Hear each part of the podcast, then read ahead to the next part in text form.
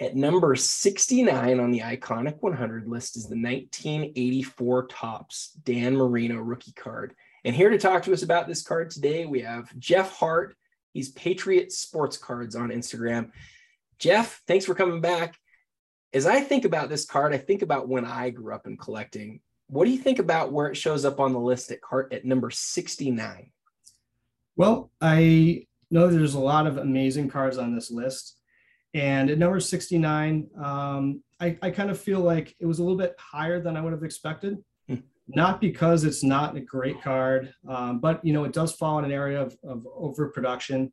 Um, but it is from one of the greatest quarterbacks of all time, and it's very recognizable um, as a card. So I think that kind of lends it to where it is on the list right now. Um, but when you when you look back on it, you know he was one of the best quarterbacks, um, Miami Dolphins. Um, and and if you have uh, collected that 84 set, you know it's those two cards that you really always wanted to get, which is um, the Marino and the Elway.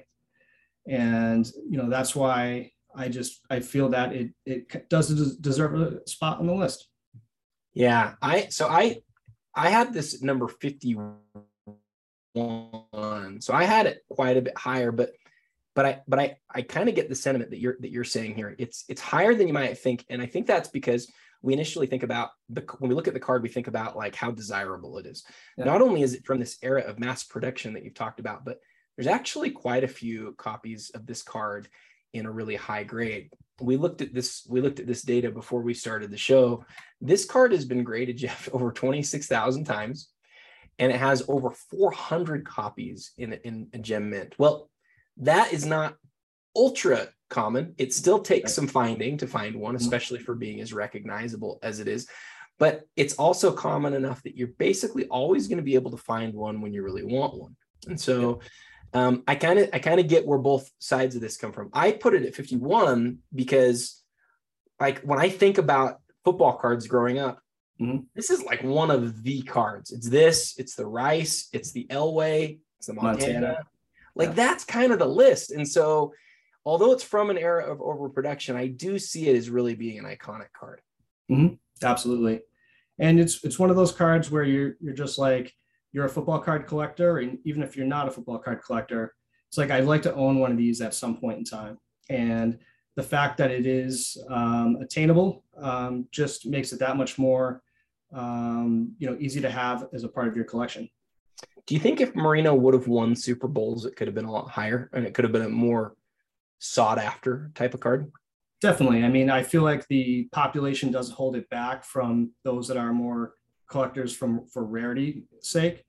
Um, but other than that, I mean, when you take um, look at other quarterbacks that have won many Super Bowls, you know, Peyton Manning, obviously Tom Brady, um, you know, clearly their cards have cons- uh, considerably went up in value. And I think the Marino would be no different uh, if he had retired with a couple of super, couple of Super Bowls.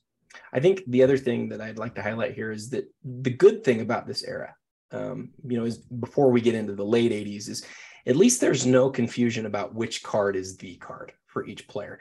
That there might be a lot of this one, it might be fairly common, but we know it as the Dan Marino card. There's no question when you think about you know which card is is the main card for him we were looking at this the other day um, kevin durant doesn't have a card on the list really and i think part of that is that some people voted for his chrome card and some people voted for his exquisite card but you kind of don't know which one is more iconic or which one yeah. is more recognizable for marino there's no question. And so that sort of lends itself to him, you know, being where he is on the list. Again, that's card number 69 on the iconic 100 list. I'd like to thank Jeff for taking the time today to go through it with, with us. Tomorrow will be card number 68. And until next time, happy collecting.